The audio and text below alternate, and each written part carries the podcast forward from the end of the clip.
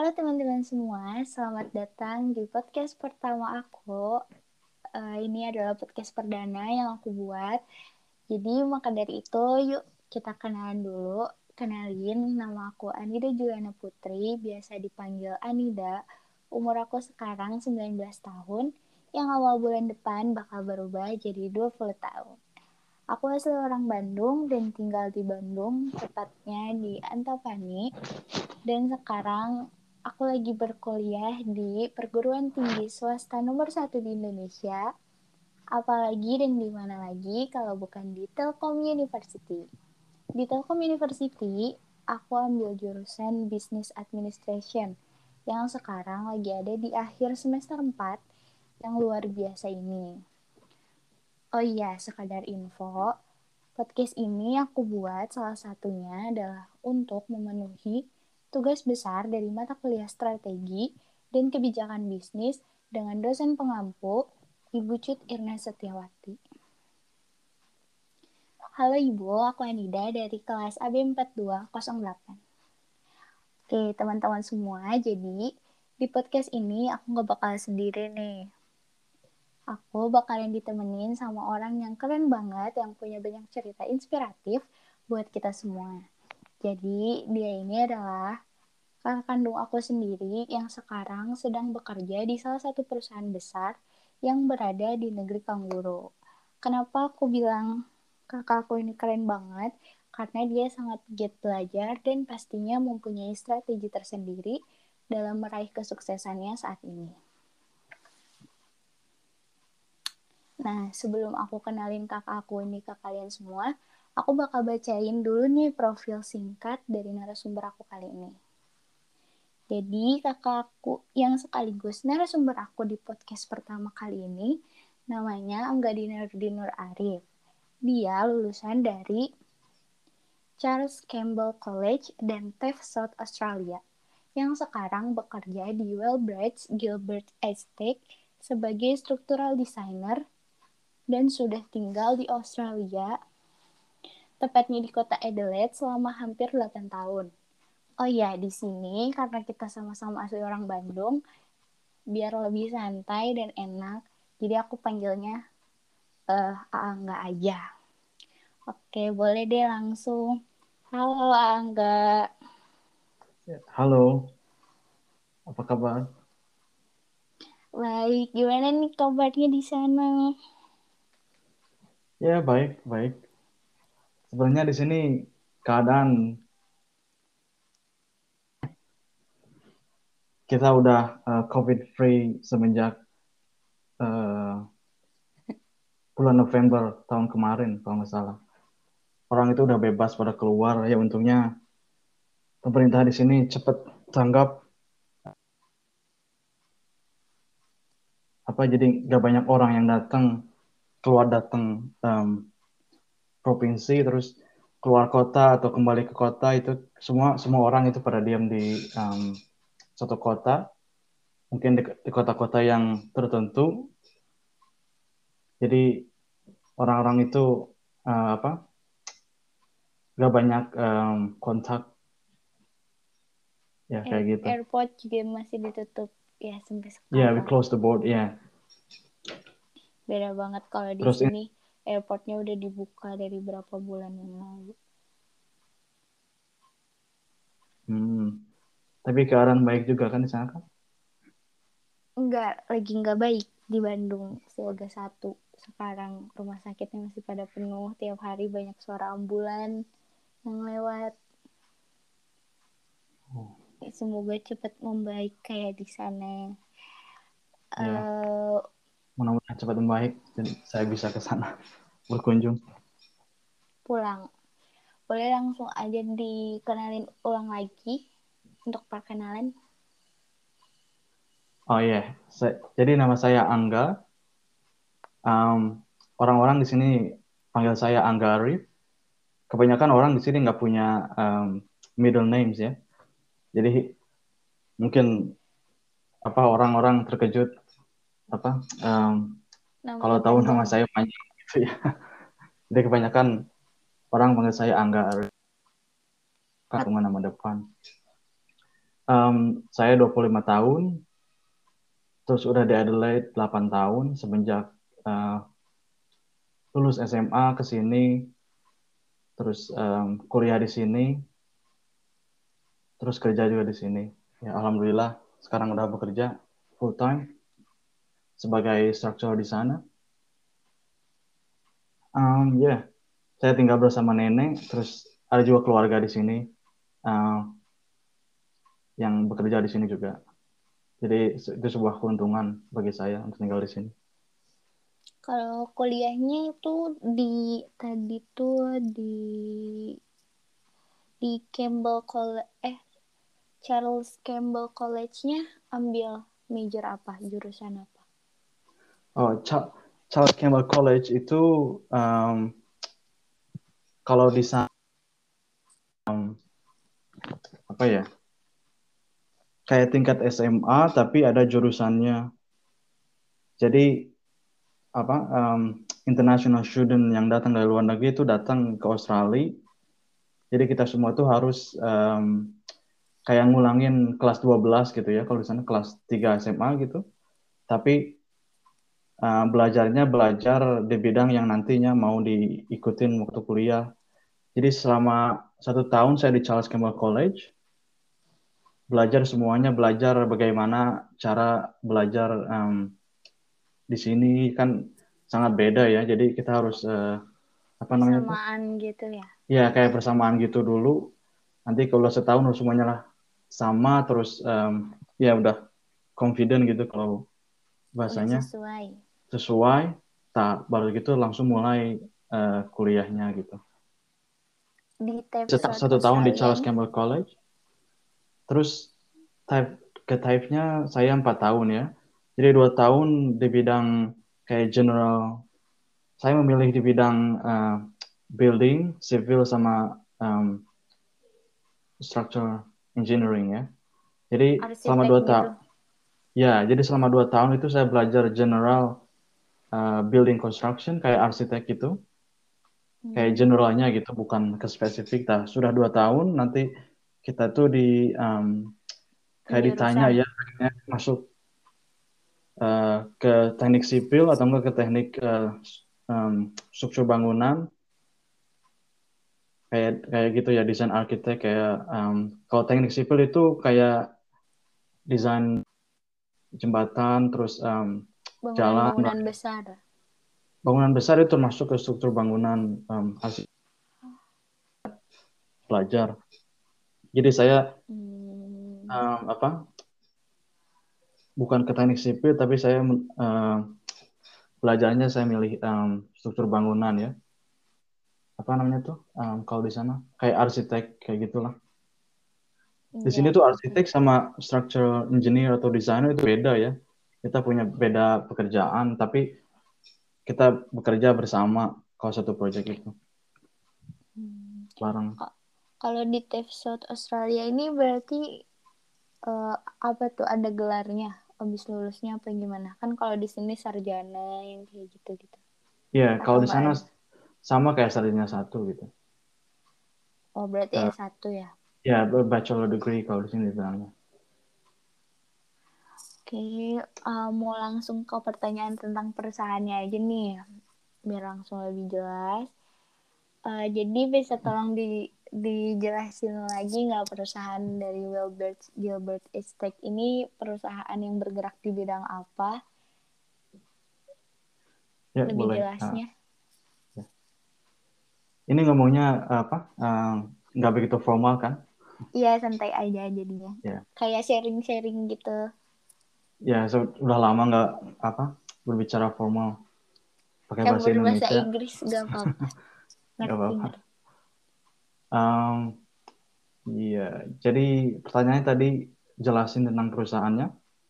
Iya, jadi lebih jelas dari perusahaan Wilbert Gilbert Edtech ini tuh apa sih perusahaan yang bergerak di bidang apa dan seperti apa gitu. Ya. Jadi uh, Wilbert Gilbert Aztec itu ya di sini orang-orang bilangnya ini adalah perusahaan um, terbesar di Australia. Tapi sekarang itu um, ya salah satu terbesar, tapi terbesar juga di Australia Selatan gitu kan. Kan di Australia itu ada Australia Selatan, New South Wales, um, Queensland sama ya. Kan Adelaide itu kap, um, uh, ibu kotanya Australia Selatan ya. Jadi WGA itu salah satu terbesar um, perusahaan terbesar yang ada di Australia Selatan yang bekerja di bidang teknik sipil, terus teknik struktur bangunan, um, geoteknik, industrial, mechanical, um, electrical, project management. Jadi semua di bidang yang ada tekniknya gitu kita um, yang di yang kita bidang kerjakan. proyek gitu ya kayak proyek Ya, ya, khusus kayak- untuk proyek proyek besar Ya besar kecil juga nggak apa-apa banyak gitu. Hmm. Cuman kebanyakan kita um, ngerjainnya proyek-proyek besar yang um, um, kayak sta- stadion atau enggak multi-story buildings, terus bridge. Kebanyakan kita bekerja sama pemerintah. Ya, ya, mau sama pemerintahan jadi kayak kolaborasi bareng gitu iya. Jadi WJ ini perusahaan uh, it- uh, private company, cuman um, kita bekerja sama pemerintah juga banyak ya. kayak Tergantung eh, ya. perusahaannya berdiri pada tahun berapa dan eh, di mana perusahaan pertama kali didirikan Jadi WJ itu um, perusahaan yang pertamanya didirikan di Adelaide ya. Jadi head office-nya itu di Adelaide. Jadi saya bekerja di head office. pusatnya Adelaide ya kantor Um, Pusatnya di Adelaide ya. Jadi didirikannya tahun 1982. Um, saya masih ingat waktu pertama mulai kerja, um, saya diceritakan sama um, waktu orientasi itu diceritakan uh, sejarah tentang perusahaannya. Jadi pertamanya itu namanya itu bukan Warbridge Gilbert Aztec tapi Warbridge and Gilbert. Warbridge and Gilbert um, ya jadi didirikan tahun 1982. Pertamanya itu cuma dua orang yang ada. Jadi Wellbridge Gilbert itu nama orang Warbridge Gilbert itu nama orang. Jadi um, waktu permulaan itu uh, Jeff Warbridge sama Mark Gilbert dua orang ini sudah saling uh, kenal semenjak mereka kuliah pertama ya sama kayak saya kuliah kayak um, bachelor degree in civil and structural engineering Hmm, di Jadi perkuliahan struktur Ya. jadi pas udah ada inisiatif untuk um, mulai bekerja bersama terus bikin perusahaan terus mulai dari bawah. Saya ingat um, saya pernah bekerja satu project sama Mark Gilbert. Jadi mereka berdua itu sebenarnya sekarang masih bekerja kalau cuman nggak tiap hari gitu ya. Hmm. tergantung mereka kalau emang, emang apa pengen kerja ya mereka bisa datang. Jadi saya pernah bekerja sekali sama Mark Gilbert terus dia bercerita um, katanya dulu waktu dia pertama mulai itu project pertamanya itu tahu nggak uh, uh, tempat um, kayak toilet uh, toilet umum. ya toilet umum tapi toilet umum yang kayak di um, tengah-tengah kota tuh kan di sini ada um, kayak taman ya taman besar.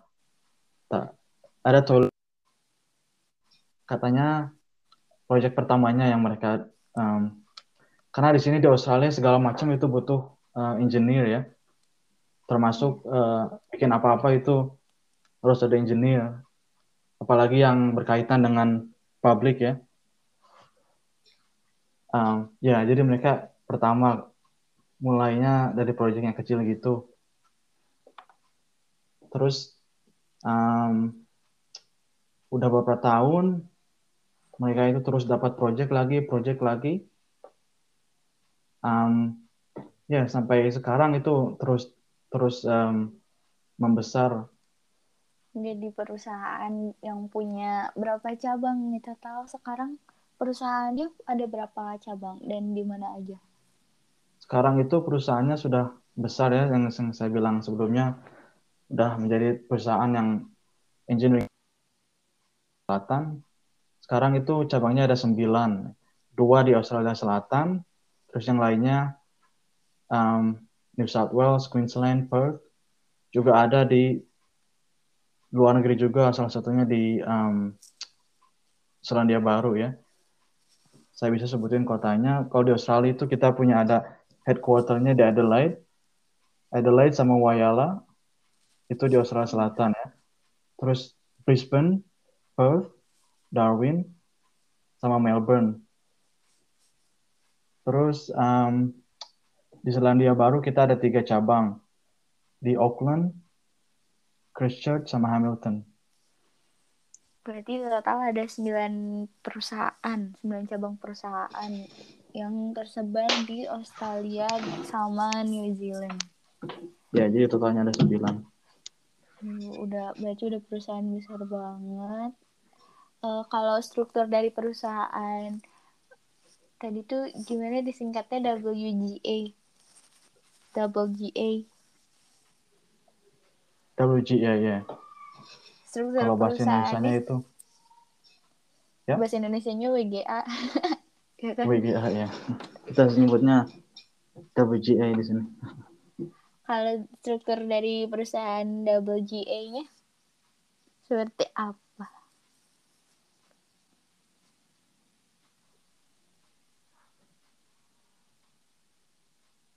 kayak pemimpinnya mungkin di sana disebut apa terus bawahannya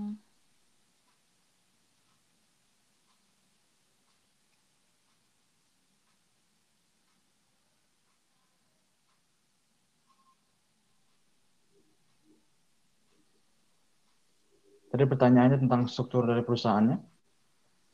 Iya, struktur dari perusahaan kayak contohnya kayak di sini kayak ada CEO, uh, eh, GM, oh, iya. manager, kayak gitu. Oh. Ya, jadi um, di seluruh um, cabang kita itu ada um, setiap cabang itu kita punya director ya, director perusahaan. Oh, mungkin saya um, uh, apa menjelaskannya dari atas ya. Jadi di Australia sama New Zealand itu atau Selandia Baru uh, kita punya national director. National director juga itu termasuk director yang ada di yang apa buat um, Selandia Baru juga. Jadi sekarang itu kita punya dua national director. Satu bertanggung jawab di Australia, yang satu lagi bertanggung jawab di New Zealand.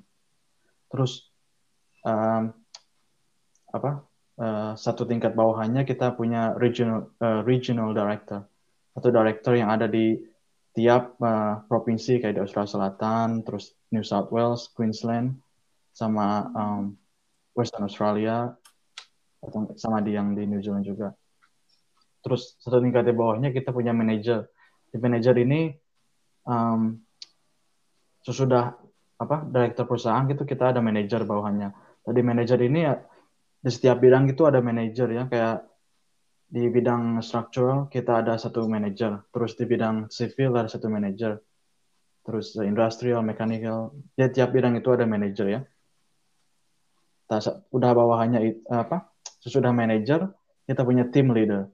Team leader ini um, kayak misalkan di structural ya di, bidang saya di departemen yang saya kerja tiap tim leader itu kayak misalkan saya saya kan uh, structural designer ya. Ada ada satu tim leader. Terus di bagian um, structural engineer ada satu tim leader. Terus di bidang um, admin ada satu tim leader. Di bidang um, drafter ada satu tim leader juga. Terus udah tim leader itu ada um, namanya kayak uh, group leader. Uh, group leader ini kayak tim leader cuma di lebih kecil lagi ya. Jadi setiap um, lebih spesifik lagi ke anggotanya. Ya, lebih spesifik lagi. Jadi kalau ada apa-apa di anggotanya itu nggak langsung ke director atau nggak langsung ke manager. Jadi apa? Ke group leader dulu. Kalau ada masalah dari group leader yang bertanggung jawab di grup itu nanti bilang lagi tim leader. Nah ini untuk struktur uh, perusahaan ya. Nah apa? Um, kalau um, when it gets to uh, kayak project ya, setiap project juga kita ada strukturnya. Jadi satu project itu kita harus punya kayak project besar ya. Harus punya Dibuat uh, lagi strukturalnya. Ya. Jadi apa ya kalau di sana tuh um, ya misalkan kita dapat project besar nih yang apa misalkan multi story building jadi satu project itu tuh kita harus punya director uh, project directornya terus kita punya harus punya project manager terus uh, project engineers terus team leader uh, team projectnya terus um, ya sama yang lainnya juga jadi, jadi kalau ada project besar itu dibuat lagi struktural untuk ngerjain si proyek itunya beda sama struktural perusahaan. Iya gitu. iya jadi kita harus harus bisa ngebedain apa-apanya. Kalau misalkan ada masalah di ya kalau masalah perusahaan ya strukturnya yang itu. Kalau masalah project ya yang itu. Kan di project itu banyak itu itunya apa itu ininya ya. Jadi kita itu bisa um, ya berbicaranya ya kayak apa tahu um, harus ke bicara ke siapanya gitu. Kayak gitu saya sekarang itu um, group leader atau enggak ya mungkin mendekat ke tim leader yang ada di uh, perusahaan ya yang sekarang gitu. Hmm, Oke, okay. berarti uh, strukturalnya struktural perusahaan ada terus habis itu setiap proyek besar juga ada struktural lagi kayak gitu kalau yeah. misalnya uh, layanan konsultasi yang eh layanan konsultasi pada W eh, WGA itu ada apa aja layanan konsultasi maksudnya di bidang apanya apa iya, kan? ada ada bidang bidang apa aja buat konsultasi di WGA Maksudnya konsultasi buat pekerja atau konsultasi um, yang kita kerjain kayak civil, structural, terus konsultasi mekanik. yang dikerjain buat klien minta nih pengen di, uh, kerjain suatu proyek di WGA. Ah, ya jadi biasanya misalkan di sini ya di Adelaide ya, itu ada satu proyek misalkan rumah sakit gitu pemerintah pengen pengen um, membangun rumah sakit gede gitu di Australia di apa di Adelaide nah terus semua perusahaan kayak arsitek terus um, um, ya kan satu building itu ada proyek. ya yang ada di proyek ya, kayak arsitek terus buildernya terus uh, kontraktornya terus engineersnya engineersnya kayak kita gitu. Yang semuanya yang ada di Australia itu biasanya ngebid ya kayak bid itu kayak offer. Misalkan oh perusahaan kita bisa ngerjain ini dengan harga segini terus layanannya ini. Terus jadi semua perusahaan itu ngebid ya ke yang kliennya atau enggak ke pemerintahnya yang mau bangunnya.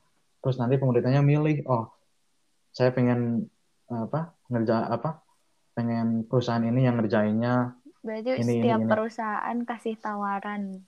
Iya iya kayak ya bid gitu bidding. Biasanya gitu pertamanya gitu. Nah kalau kita udah dapat apa proyeknya udah approve gitu ya. Um, hmm.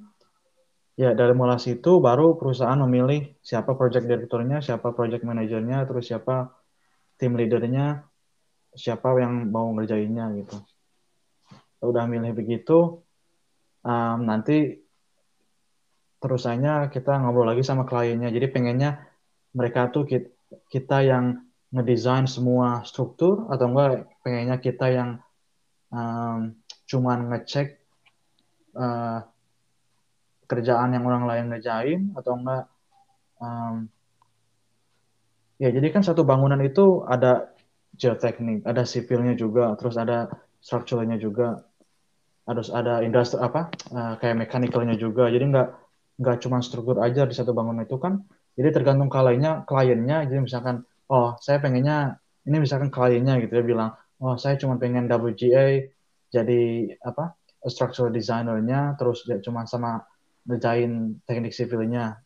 Udah terus perusahaan lain ngerjain mechanical-nya terus arsiteknya gitu. Jadi tergantung kliennya uh, apa kliennya bisa bisa request pengennya semua full dari WGA atau kayak ambil dari perusahaan lain juga buat beberapa kayak gitu? Iya ya tapi kebanyakan klien di sini tuh pengennya satu project kayak satu building gitu. Pengennya satu perusahaan yang ngerjain jadi kan gampang untuk uh, koordinasinya gitu kan.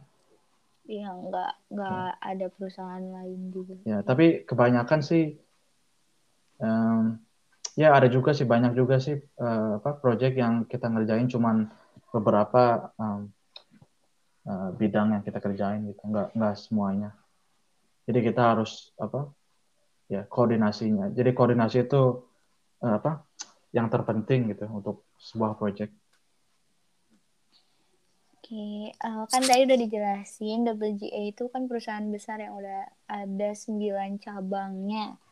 Nah, pengen tahu visi dan misi dari perusahaan WGA itu apa sih visi dan misinya? Visi, oke. Okay. Um, ya, saya juga masih ingat nih waktu pertama mulai kerja. Um, dari masa orientasi. orientasi. Masa orientasi itu kan dijelasin visi sama misi perusahaan. Jadi visinya itu um, menjadi salah satu engineering firm terbesar di Australia. Bukan hanya di Australia Selatan, tapi di Australia um, yang dapat berkontribusi terhadap uh, negara Australia, New Zealand, dan juga mungkin bisa menjadi um, perusahaan teknisi untuk internasional juga gitu ya, yang di bidang di berbagai bidang yang kami miliki itu visinya terus misinya um, satu terus menciptakan solusi inovatif yang menambah nilai nyata dan memberikan hasil berkualitas bagi klien kami ya. Terus yang kedua, mengembangkan pekerja berbakat dengan menyediakan lingkungan fleksibel dan menyenangkan pekerja yang mendorong apa uh, untuk bisa berkreativitas dan bertumbuh di perusahaannya gitu dan berkontribusi. Terus yang ketiga, mengembangkan hubungan klien kolaboratif jangka panjang yang di, yang dibangun di atas rasa hormat, kinerja, kejujuran, kepercayaan. Itu misi kita. Karena klien itu penting ya bagi perusahaan gitu. Berarti di WGA ini fokus kliennya itu lebih penting buat perusahaan WGA kayak gitu. Iya. Yeah. Uh, jelasnya. Ya. Yeah.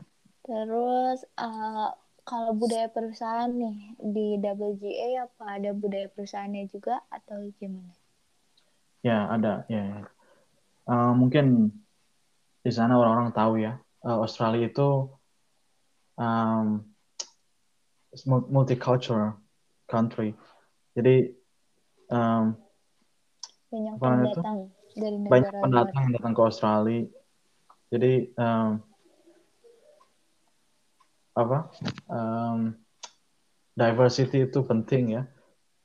Jadi nggak um, budaya itu sangat penting di perusahaan atau nggak di mana aja di sini Australia itu sangat penting. Malahan di perusahaan itu ada jabatan um, uh, yang apa dekat dengan jabatan HR atau human resource iya. itu namanya people and culture. Jadi people and culture itu orang yang um, apa yang um, yang bisa mengatur bukan mengatur ya yang yang bisa um, apa tuh bahasa Indonesia um, manage yang ya manage orang orang-orang yang gak cuman misalkan kan perusahaan itu ada orang kayak saya sendiri ya mungkin mungkin salah satu salah satunya dari orang Indonesia yang datang ke sana untuk bekerja terus um, Vietnam terus uh, apa Malaysia atau enggak yang yang dari Asia yang dari Eropa juga banyak yang dulunya pendatang terus datang ke sini terus bekerja karena pendatang itu nggak semuanya yang bisa beradaptasi langsung dari budaya Australia. Jadi makanya ya, perusahaan kita itu ya agak bebas gitu ya. Jadi fleksibel gitu. Misalkan ada orang yang datang budayanya emang nggak nggak begitu apa kayak pakai jas terus terus pakai dasi yang datang. Kan nggak semua orang kayak gitu gitu. Jadi makanya perusahaan itu perusahaan ini tuh sangat fleksibel ya. Santai Malah berarti kalau- ya. ya santai. Malah kalau kita nggak punya meeting sama klien gitu jadi cuma kerja di perusahaan dengan hari itu kita boleh datang cuma pakai um, ini apa sampai kaos atau nggak pakai sendal capit juga nggak apa-apa tapi kalau ada meeting sama klien atau nggak ada ada presentasi gitu kita harus memang harus um, profesional ya. Profesional pakai jas. Oke, berarti ini ya santai ya berarti budaya, budaya perusahaannya. Cuman Iya. harus profesional eh, kalau misalnya ada acara-acara penting waktu Ya. tertentu. Eh, kalau ah kalau ini eh, dari dari tahun berapa nih AA udah kerja mulai bekerja di perusahaan WGA? Terus gimana sih cara masuknya kayak mungkin kalau di sini daftar daftar dulu pasti daftar dulu kan kayak ngasih CV kayak gitu-gitu ke perusahaan. ya boleh diceritain nggak kayak gimana tuh? kita pertamanya boleh boleh jadi saya itu bekerja um, mulainya tahun 2018 akhir tahun 2018 jadi udah um, udah tiga tahunan ya kira-kira jadi Berarti mulainya itu belum belum lulus kuliah apa gimana? saya mulainya waktu belum lulus, lulus kuliah ya untungnya Magang atau apa? nggak magang juga part time. langsung ya part time kerja part time Hmm, part time. kebetulan waktu itu perusahaannya memang lagi um, Butuhin part time. butuh butuhin uh, ya ekstra pekerja ekstra yang dapat apa ngebantu ngebantu di perusahaan gitu ya Jadi open buat mahasiswa kayak gitu. ya Um, ya jadi mulainya itu waktu saya semester uh, kedua kalau nggak salah. Ham- hampir dua baru mulai semester kedua. Terus mau apa um, masih kuliah ya. Saya nggak kerja waktu itu cuma kuliah aja fokus kuliah. Terus uh, one time uh, salah satu lecturer saya ngirim email ke semua student gitu kak. Ada yang ada lowongan pekerjaan. Tapi lowongan pekerjaan itu bilangnya nggak apa nggak nggak bilang buat part time atau full time gitu kan. Terus saya ah kira-kira saya mungkin saya coba gitu ya. Mudah-mudahan dapat part time gitu kan. Karena saya masih kuliah. Terus saya um, ya mulai bikin CV-nya resume terus bikin portfolionya. Udah gitu terus saya kirim ya apa mudah-mudahan ya. Jadi Um, persyaratannya ada itu apa? Portofolio persyaratannya juga. itu ya ya harus ya. Jadi untuk menunjukkan apa saya bisanya apa terus ya udah belajar apa gitu kan harus harus ditunjukin juga. Ya terus saya bikin CV-nya terus kirimin. Terus eh, udah dua, ming- dua minggu kemudian mereka nelpon saya langsung.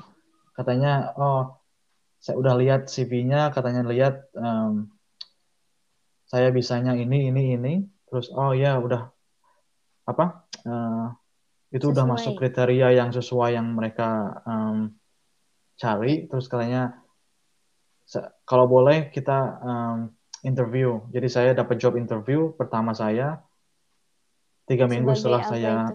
Belum tahu posisinya sebagai apa. oh belum tahu waktu itu terus saya datang buat job interview untuk pertama kali di Australia terus emang sangat just nervous apalagi em, ya itu waktu itu banyak emang banyak pesaing juga ya. Iya banyak banyak Banyak. pesaing ya. Banyak pesaing. Terus untungnya itu saya itu kan bikin portfolionya gitu ya. Saya juga nggak tahu kenapa saya dapat job interview gitu kan.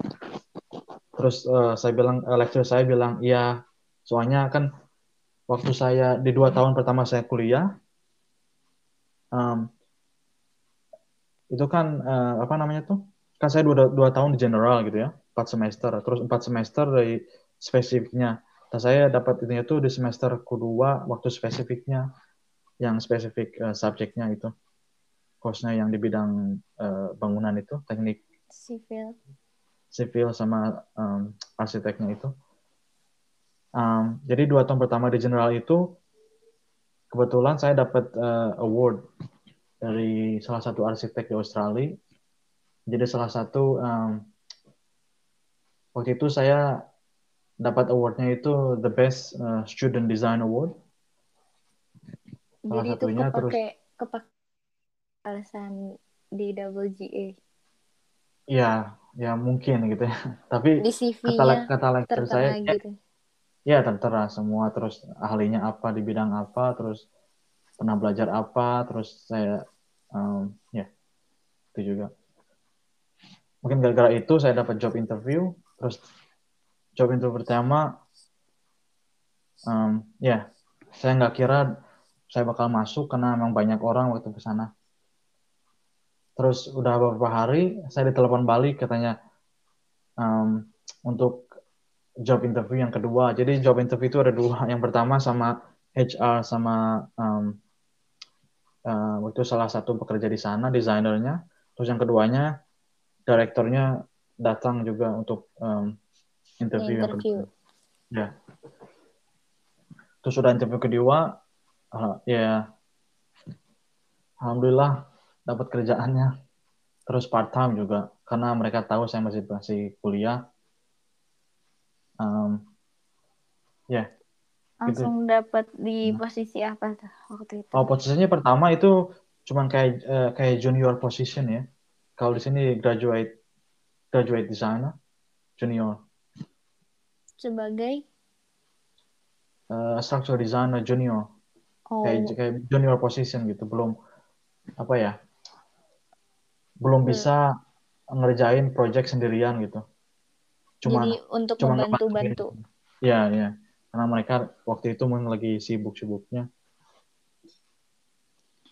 Jadi uh, sekarang juga uh, udah nggak junior lagi struktur desainernya. Naik. Pas udah enggak, lulus berarti. udah enggak. Cuman uh, junior itu cuma satu tahun. Terus udah tahun kedua saya naik jabatan jadi structural designer. Terus tapi sekarang, belum lulus kuliah itu udah udah udah lulus. Kan itu di semester kedua untuk saya dapat kerjanya. Terus semester ketiga keempat itu satu tahunnya. Pas sudah lulus tak baru saya naik jabatan. Jadi pas sudah dapat saya udah dapat uh, degree-nya dari udah sertifikat dari sekolah. Ya pas sudah graduate dan ya. Saya naik jabatan desain kalau struktur desainer tuh kayak gimana sih ngerjain apa aja terus uh, kerjain apa ya job desk-nya mungkin job desk-nya itu apa aja buat jadi seorang struktur desainer Oke, saya ceritain. Um, mungkin di, di Indonesia itu nggak tahu sama enggaknya ya. Saya tahu arsitek itu di sana kadang-kadang ngerjain um, struktur apa dari bangunannya juga ya, desainnya juga. Tapi kalau di Australia ini arsitek itu ada bagian-bagiannya gitu. Ya, kayak perusahaan, kayak misalnya perusahaan arsitek di sini ya, mereka itu ngerjain um, apa kayak desain buildingnya gitu kayak um, the the look of the building kayak apanya um,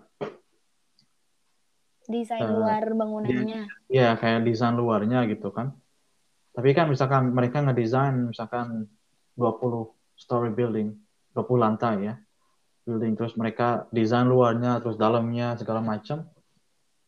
Tapi kan mereka itu um, belajar di kuliahnya waktu eh, apa arsitek-arsiteknya itu kan belajar untuk ngedesain ya.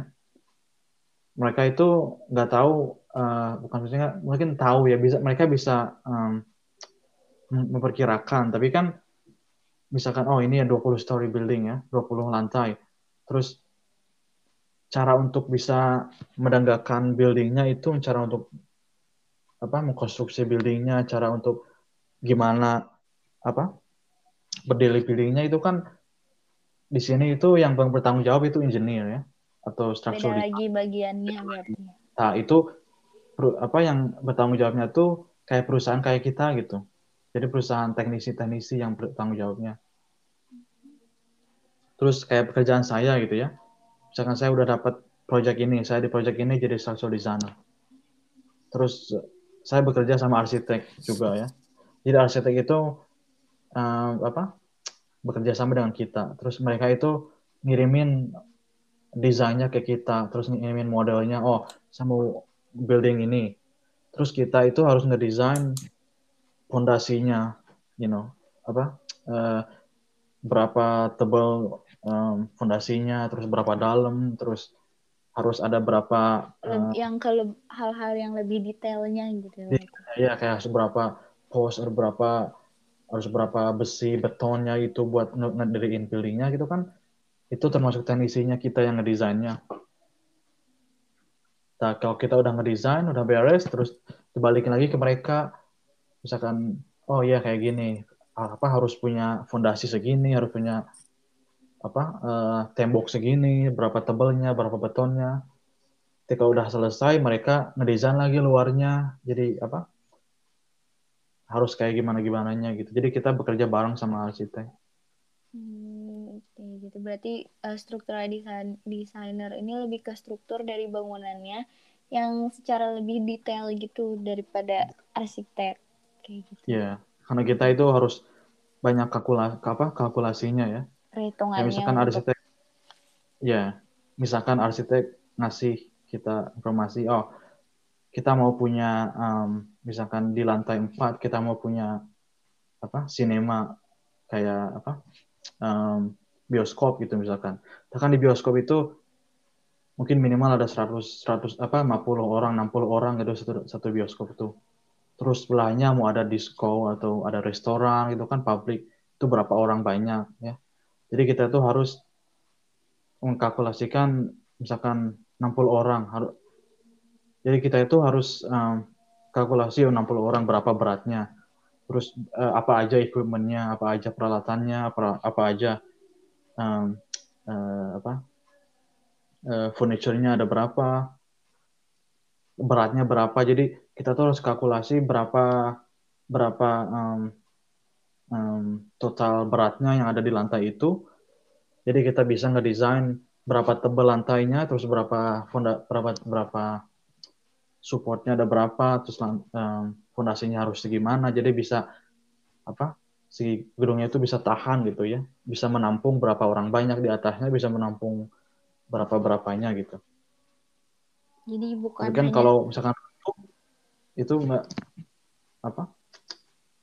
Ya. Jadi bukan Jadi hanya teknisi, sekedar ngedesain bangunan doang. Tapi secara enggak, strukturnya ya. juga kayak gitu ya ya yang bertanggung jawab atas desain luarnya itu arsitek tapi kita bagian dalamnya, dalamnya. Gitu hmm. Hmm. banyak banyak sekali yang diperhitungkan karena apa berkaitan dengan safety ya Selamatan. apalagi yang kalau kalau gedungnya itu buat gedung umum gitu safety buat, buat publik hmm. bukan hanya gedungnya aja kalau udah pas sudah dibangun tapi selama konstruksinya juga safety itu penting. Kak mau nanya yang selanjutnya ini uh, gaya kepemimpinan seperti apa sih yang diimplementasiin sama A sendiri sebagai seorang atasan dalam structural designer?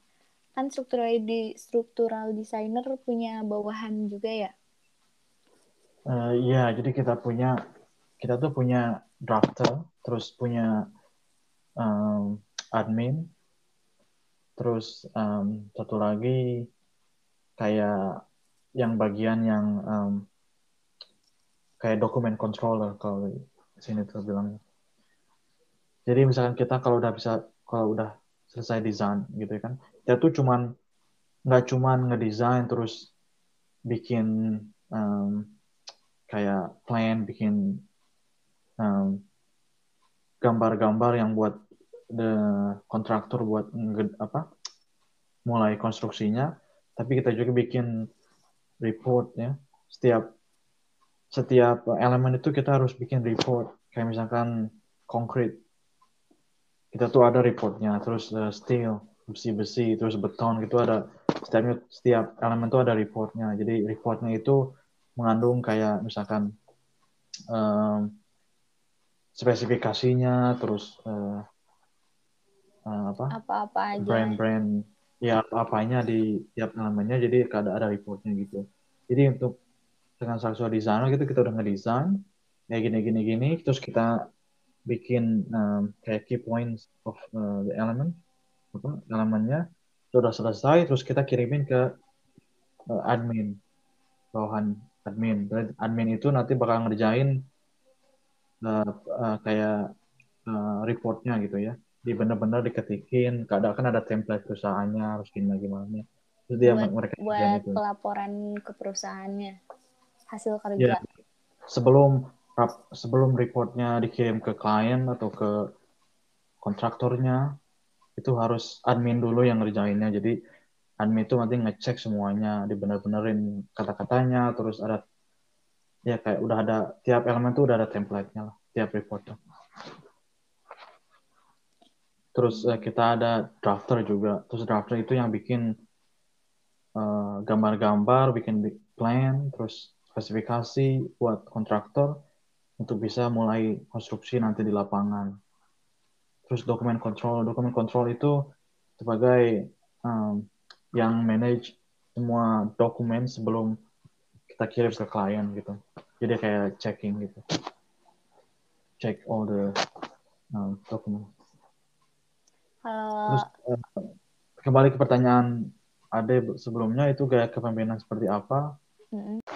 Ya jadi di sini tuh lebih fleksibel ya nggak begitu apa ya kan kalau di sana itu kalau ketemu director atau ketemu manager itu kan sopan gitu ya respect gini-gini. Oh di sini juga respect setiap orang juga cuman di sini itu lebih fleksibel terus lebih kayak ke teman gitu ya. Kalau misalnya saya ketemu director national director juga kalau ketemu datang ya cuman sapa oh, hey and how are you? Terus you know apa uh, nanya gitu kayak ke teman aja gitu.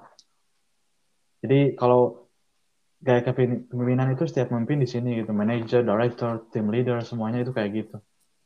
Terus saya juga ke admin terus ke dokumen controller semua. Ya kayak ke teman aja gitu. Mereka juga kayak teman ke saya. Cuman harus tetap profesional kayak gitu. tapi ya tetap profesional gitu. Friendly nggak begitu inilah. Kalau kesulitannya nih sebagai seorang structural designer ada nggak kayak kesulitannya atau kendala-kendalanya mungkin? Kesulitan tuh banyak. Jadi um, sesuatu yang saya suka dari pekerjaan ini tuh setiap project yang saya kerjain itu setiap project itu beda. Jadi nggak nggak sama semua gitu. Setiap kali ngerjain project ini sama project ini tuh nggak nggak sama. Itu kan orang-orangnya pun beda uh, orang-orang tuh ke kebanyak uh, ke, apa? Uh, kebanyakan sih kebanyakan waktu sama ya. Cuman kan kayak tim ini tim itu gitu. Cuman maksudnya beda itu beda projectnya gitu pekerjaannya. Misalkan project ini yang ngerjain misalkan 10 lantai building sama jembatan di depannya atau apa gitu buat ke jalan segala macam itu kan lokasinya beda. Terus uh, geologisnya itu beda. Kesulitannya beda. Kalau ngerjain proyek yang lain, misalkan ini 20 lantai, itu kan lebih susah. Terus beda lagi. beda. Tantangannya beda. Terus cuaca juga beda. Kan kita di kalkulasi kita juga kita memperhitungkan cuaca, kecepatan angin segimana, terus bakal ada um, apa namanya tuh gempa atau gimana kan harus di biar beli apa gedungnya nggak runtuh terus kok kondisi uh, kerjanya apa? aman. Ya terus kondisi geologisnya gimana? Kondisi uh, tanahnya gimana? Kan itu fondasinya juga beda segala macam. Jadi ya banyak kesulitannya sih. Apalagi tiap proyek juga arsiteknya itu beda-beda. Kebanyakan arsitek ini oh pengennya yang bidangnya itu unik gitu pengennya gedungnya itu yang susah dibikin kadang-kadang. Makanya itu kadang-kadang susah gitu juga. Jadi ya tiap project itu kesulitannya beda. Makanya ya itu yang saya suka gitu. Nggak nggak nggak boring gitu. Hmm, selalu ada tantangan gitu ya. ya. Oke, eh, sebelumnya nih, eh, aku pernah baca di web resminya dari perusahaan WGA, katanya di situ ditulis bahwa perusahaan ini tuh adalah perusahaan proyek multidisiplin dan pemenang penghargaan dengan etos yang didasarkan pada pengembangan hubungan klien, kolaboratif, jangka panjang dan memberi solusi yang inovatif, dapat dibangun dapat dibangun dan ekonomis. Itu kayak di misinya uh, itu benar atau enggak nih kalau perusahaannya itu perusahaan multidisiplin sama udah dapat pemenang penghargaan? Ya.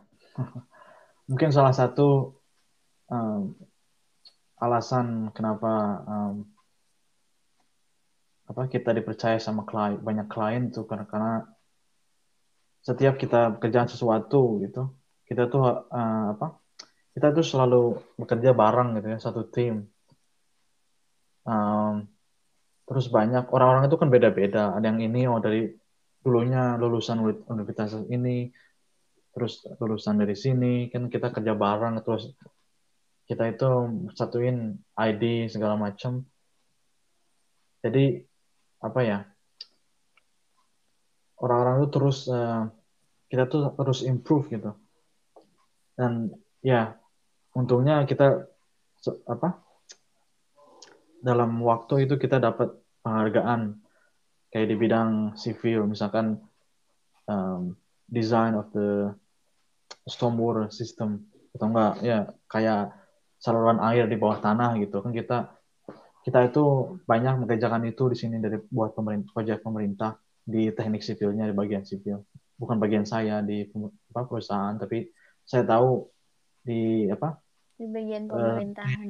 uh, di perusahaan kita itu kita banyak ngerjain teknik sipilnya gitu kayak jalan terus saluran air di bawah terus saluran listrik di bawah tanah terus um, ya kayak gitunya lah. Terus pemerintah itu ngasih penghargaan kepada kita, para kita karena kita sudah ngerjainnya semenjak tahun berapa gitu semenjak berarti uh, udah udah kepake banget sama pemerintah. Semenjak WGA mulai ngerjain um, sipil uh, infrastruktur di um, Australia gitu. Jadi ya untungnya sih ya kita semenjak itu jadi pemerintah itu klien kita ya. Jadi semenjak itu pemerintah percaya terhadap kita gitu.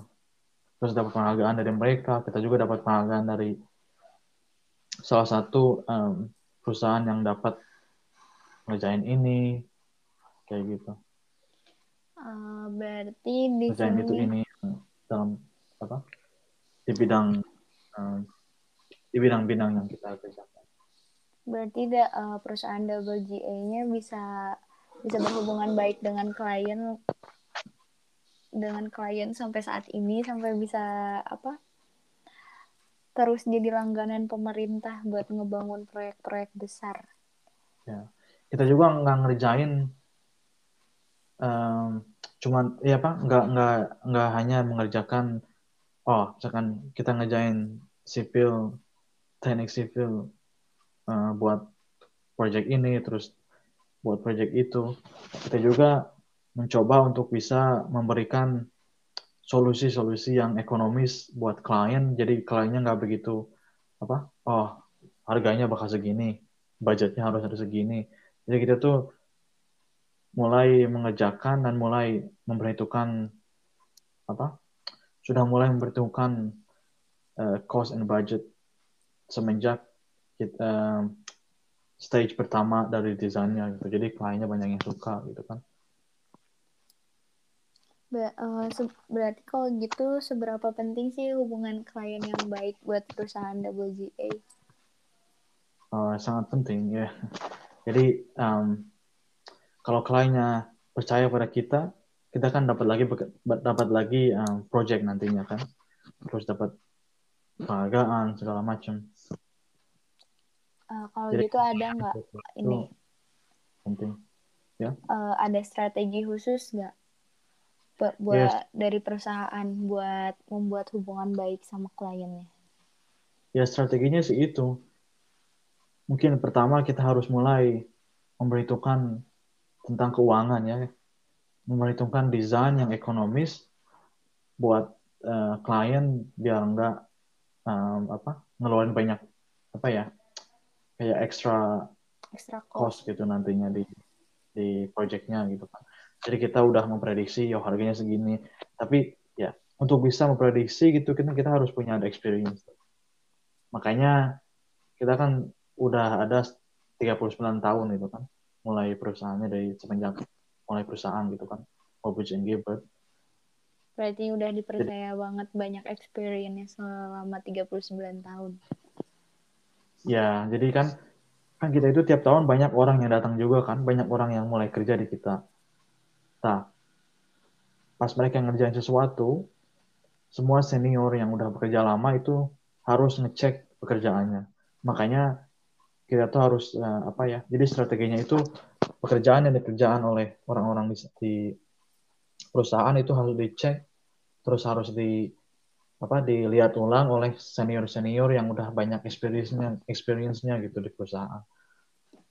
Makanya kita tahu berapa bakal harganya nantinya buat seluruh proyeknya terus berapa apakah ini bakal bakal murah atau bakal mahal atau bakal ya makanya kita harus apa harus punya inisiatif terus apa memberikan klien itu um, apa ya solusi-solusi yang layanan ya solusi layanan solusi. yang memang ekonomis buat kliennya gitu.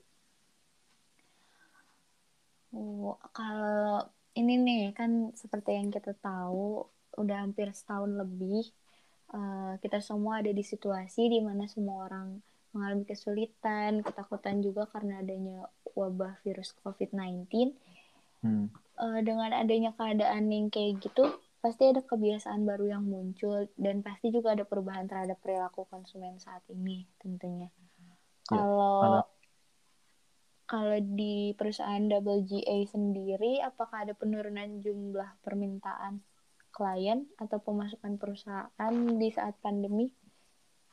Atau masih sama aja lancar? Um, jadi di saat uh, pandemic, uh, uh, pandemi tahun kemarin kan, 2020. Iya, itu waktu mulai uh, lockdown. Di situ kan banyak juga orang yang kena waktu itu. Kita tuh lockdown, nanti selama um, dua bulan, dua bulan tiga bulan. Selama lockdown itu semua pekerja dikirim apa? Pulangkan ke rumah, terus setiap pekerja itu boleh membawa um, komputer sama apa uh, peralatan-peralatan dari perusahaan bawa ke rumah, terus mengerjakannya di rumah gitu. Jadi, jadi setiap pekerja itu ya punya komputer di rumah, terus punya everything set up buat uh, bekerja di rumah. Ya, work from home. Terus waktu itu memang sangat sulit ya. Jadi buat perusahaan itu sangat sulit karena mencoba semua um, pekerjanya untuk bekerja di rumah. Karena pekerjaan kita itu bisa mengerjakannya tiap orang itu bisa mengerjakan apa nggak nggak nggak harus uh, barengan gitu bisa di mana aja gitu asalkan ada internet connection kita bisa berkomunikasi lewat Teams, Microsoft Teams, hmm. terus uh, Zoom atau enggak email. Jadi kita bisa ngerjainnya ya di rumah gitu.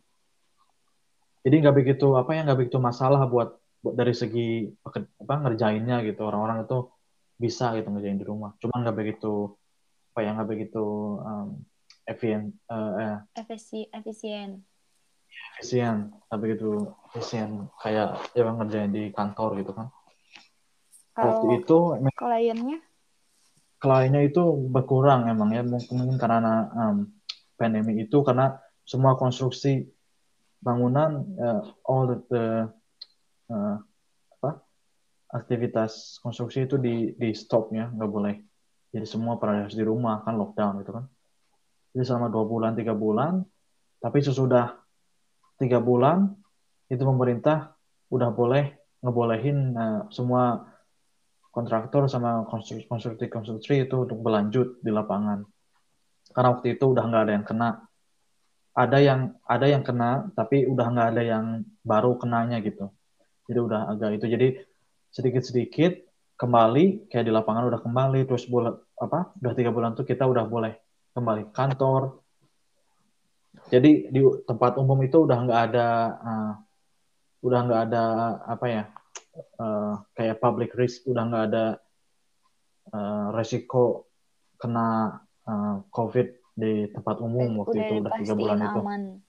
udah udah aman ya karena karena semua yang kena itu udah ada di uh, di rumah sakit. Terus semua terus the apa airport itu tutup. Jadi nggak ada yang datang nggak ada yang keluar. Lewat darat juga nggak ada apa di perbatasan itu ada polisi. Jadi nggak boleh datang masuk keluarnya gitu. Makanya di di Australia Selatan itu udah bebas tapi nggak boleh keluar masuk. Makanya nggak ada yang kena biar nggak ada yang kena lagi gitu yang baru. Tapi kita boleh beraktivitas seperti biasa. Jadi selama tiga bulan itu ya selama lockdown itu memang klien menurun. Setelah penurunan itu um, WJ itu memiliki inisiatif untuk um, melakukan kita tuh punya dua option. Pertama uh, menurunkan gaji biar ekonomi perusahaannya tetap stabil atau enggak membuat semua pekerja cuma bekerja empat hari seminggu bukan lima hari. Kalau itu pengurangan karyawan apa ada uh, juga kurang, di WGA? Kebetulan nggak ada pengurangan pengurangan um, karyawan. Kita tuh ada dua option. Pertama gaji dikurangin atau enggak kerjanya cuma empat hari seminggu. Nah, option kedua itu yang kita uh, lakuin itu yang empat hari seminggu kerjanya karena pekerjaan kita itu kan kita itu kan bekerja di uh, di stage uh, you know in the design stage ya. Jadi belum ada apa belum konstruksinya itu belum mulai. Jadi selama desain itu desain itu tetap aja tetap uh, kerjain kan? Kan kayak misalkan lockdown itu konstruksi ditutup yang nggak boleh. Tapi nah, kalau itu, desain masih bisa di rumah. Tapi kalau ngedesain masih bisa kan? Makanya kita masih masih bekerja, tapi untuk mengatasi ekonomi perusahaan um, membuat pekerja untuk cuma bekerja empat hari seminggu, jadi bayarannya bayarannya agak agak berkurang gitu. Tapi sudah tiga bulan sudah bebas lagi, ya kembali ke normal gitu. Terus Kalau... untuk semenjak apa semenjak um, kita bebas lagi semenjak apa suasananya bagus itu pemerintah di sini itu um, mem, apa kayaknya tuh um, mengambil keputusan untuk um, apa namanya itu um, mengumpulkan uang untuk um, membetulkan infrastruktur terus terus apa membuat um, Oh fasilitas-fasilitas Fasilitas-fasilitasnya umum. terus banyakin terus biar orang-orang di sini tuh dapat kerjanya gitu, dapat kerja terus gitu. Hmm, bisa bisa terus bekerja. Terus bekerja gitu misalkan kan yang kerja di lapangan itu kan waktu lockdown nggak bisa kerja, makanya pemerintah terus apa investasi buat infrastruktur, buat bikin-bikin gedung semua, makanya lebih cepat malah sekarang udah udah udah pandemik itu malahan pengerjaannya lebih cepat pengerjaannya lebih cepat terus banyak investasi uangnya. Makanya biar biar masyarakatnya itu dapat kerjaannya banyak gitu. Biar ekonominya naik terus. Nah jadi semenjak COVID, semenjak pandemi itu malahan kita dapat proyek banyak. Makanya kita apa uh, terus um, membutuhkan orang-orang baru gitu kan. Sekarang itu totalnya WGA mempunyai 400 karyawan seluruh Australia. Ya, banyak banget. Uh, kalau buat ini buat protokol kesehatan yang diterapin perusahaan apa ada kan sekarang udah udah masuk normal lagi buat work from office ada tes kesehatan dulu nggak kayak swab apa positif atau enggak atau kayak gimana? buat Oh, protokol kesehatan itu di perusahaan bukan apa? Bukan hanya waktu ada pandemik ya. Cuman hari-hari biasa juga sebelum pandemik kita apa suka um, uh, menjamin atau enggak uh, make sure all the worker semua karyawan itu Kesehatannya. sehat kesehatannya ya makanya tiap hari Senin di perusahaan perusahaan memberikan um, buah-buahan kayak fruit segala macam uh, gratis terus uh, uh, massage apa um, midget itu tiap uh, tiap sebulan sekali ada ada yang datang buat kalau ada yang mau gitu. Terus olahraga olahraga tuh seminggu sekali. Seminggu sekali hari Rabu misalnya sejam itu ada profesional um, kayak struktur. Struktur apa instruktur. Kayak Aerobic. gitu kayak yoga itu datang ke perusahaan terus semua karyawan itu harus uh, wajib olahraga itu. Nah, karena bagus buat kesehatan gitu kan. Kan ini apa pekerjaan kita kan banyak stresnya segala macam gitu kan. Buat ngilangin stres itu olahraga terus makan makanan yang sehat. Dan ya yeah, perusahaan itu uh, uh, pastikan itu harus menjamin dilakukan. semuanya. Udah ya berarti udah udah kayak biasa lagi buat kerja nggak ada social distancing? Uh, udah nggak ada di sini udah bebas tentunya terus juga tiap tahun perusahaan memberikan um, vaksinasi buat uh, flu. Hmm, vaksinasi covid. Covid juga mungkin nanti ada ya tapi sekarang belum. Karena masih di apa diperuntukkan buat umur yang 5 tahun 50 tahun ke atas berarti udah udah aman banget udah balik lagi ke situasi semula seperti awal. Ya sebelum untungnya adanya covid. kalau ini proyek besar apa sih yang ad, yang udah dikerjain sama yang udah dikerja kerjakan oleh WGA oh yang dikerjakan yang sudah dikerjakan oleh um, perusahaan itu udah banyak ya. Yang mungkin, Mungkin. ada proyek yang besar besar banget yang besar banget itu apa ya banyak sih. Mungkin yang terbesar itu yang baru kita lakukan mungkin tahun kemarin. Itu kita ngedesain um, jalan uh, tunnel kayak road. Kita tuh ngedesain express highway sepanjang uh, kalau nggak salah itu bukan di departemen saya tapi di depan uh, departemen um, civil sama infrastruktur yang di perusahaan bukan bukan struktur bangunan tapi teknik sipil. Itu kita mengerjakan uh, kayaknya 25 km express highway tapi di bawah tanah tunnel itu. Itu uh, biayanya pemerintah mengeluarkan satu one billion dollars. Mungkin kalau kita satu lebih dari satu triliun. Buat ngebangun jalan. Buat ngebangun jalannya ya karena memang sangat sulit tapi konstruksinya mau dimulai tahun depan karena desainnya kita waktu tahun kemarin.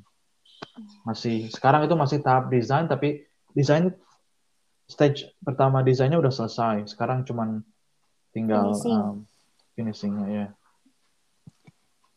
Terus uh, buat di bidang struktur bangunan di bidang saya itu saya sendiri ngejain. Bulan kemarin saya baru selesai ngedesain rumah sakit bakal ini akan bakal menjadi rumah sakit pertama di Australia yang yang memiliki fasilitas um, cancer treatment. Berarti rumah sakit besar. Rumah sakit besar ya. Ini uh, 16 uh, lantai building yang ada di Adelaide. Ini bakal menjadi rumah sakit pertama yang memiliki itu apa um, treatment buat buat kanker. Kalau buat uh, pengerjaan proyeknya belum baru akan dikerjain. Sudah dimulai. Mereka di lapangan sudah mulai uh, fondasinya.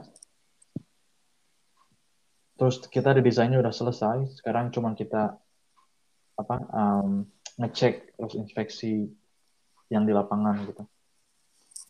Hmm, kalau kalau jadi seorang structural designer perlu terjun langsung ke lapangan atau cuman uh, desain aja dari rumah dari jauh kayak gitu?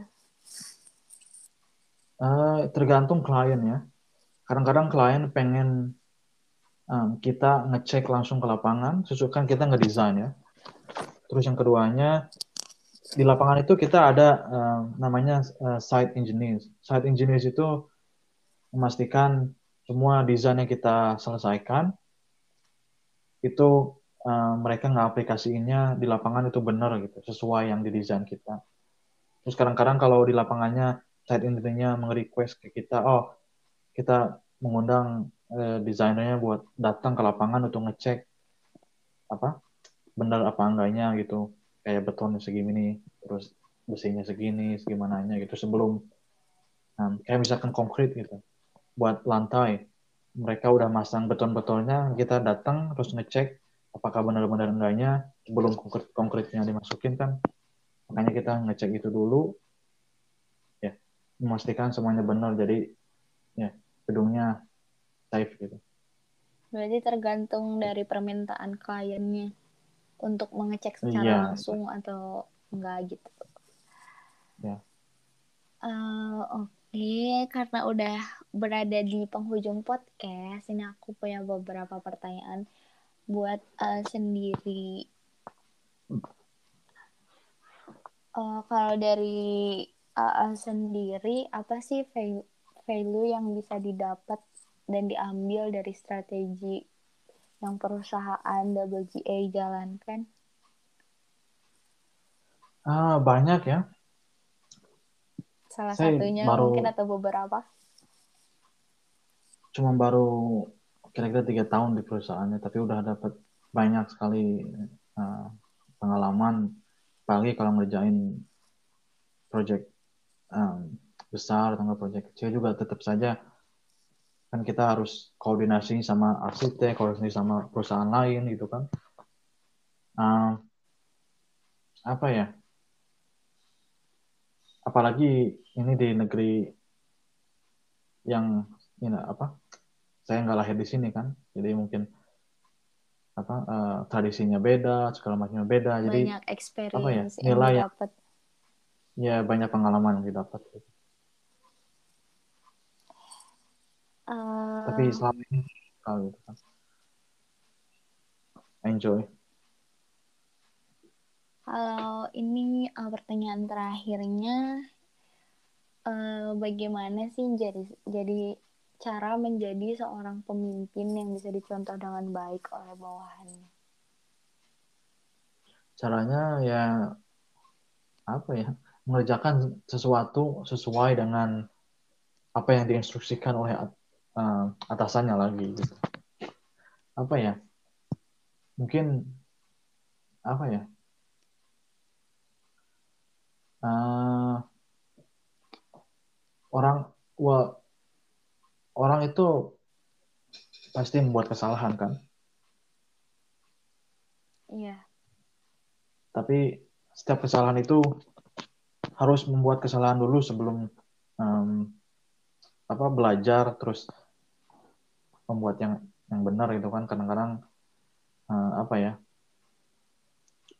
orang-orang itu kesalahan oh atasannya itu salah nggak benar gini gini gini kebanyakan orang di sini tuh nggak kayak gitu ya. Kebanyakan orang uh, respect. Ya kan yang saya bilang sebelumnya di sini tuh kayak ke atasnya tuh kayak teman gitu kan. Ngomong tuh kayak ya kayak ke teman aja gitu. Itu saling saling mengerti terus saling bekerja sama terus saling apa ya meskipun atasan ada kesalahan kita tuh harus ngasih tahu oh apa ini? Enggak apa harus begini? Atau apa ini sebenarnya enggaknya? gitu kan jadi enggak apa ya bukan kayak bos ke bawahan tapi kayak ke benar-benar ke ya, keluarga ya? gitu ya ya gitu manajer sama bawahan jadi harus saling mengerti satu sama lain ya tapi memang sih atasan harus memberikan berusaha memberikan contoh yang baik gitu aja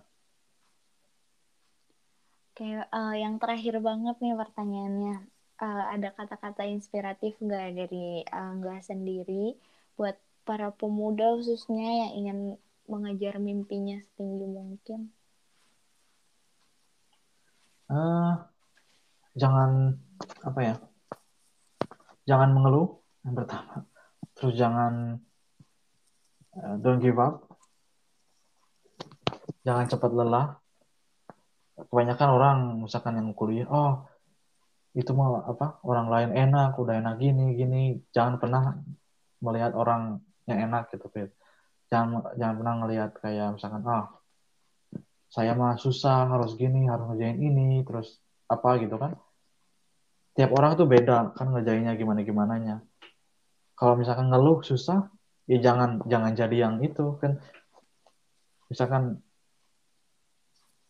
orang itu mengerjain sesuatu itu karena ada tujuannya kan. Misalkan saya pengen jadi structural designer gitu kan di di, di kuliahnya.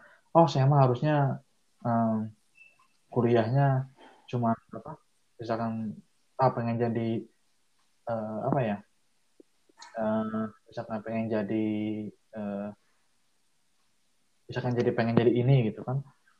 Karena belajarnya gampang tapi saya mah susah ya kan susah juga karena tujuannya untuk menjadi itu gitu kan jangan jadi jangan mengeluh lah gitu aja dan don't give up kalau misalkan buat kesalahan atau terjatuh, misalkan fail, itu jangan cepat menyerah. Itu apa? Fail pertama itu karena uh, itu adalah sebuah pembelajaran agar bisa, bisa menjadi lebih baik dan lebih baik. Uh, uh, kayaknya podcastnya udah nggak kerasa banget nih udah udah beres sampai di sini seru banget sharing-sharing kali ini semoga sharing-sharing kali ini bisa bermanfaat buat teman-teman semua dan bisa termotivasi untuk terus giat belajar agar bisa mencapai cita-citanya dan menjadi sukses.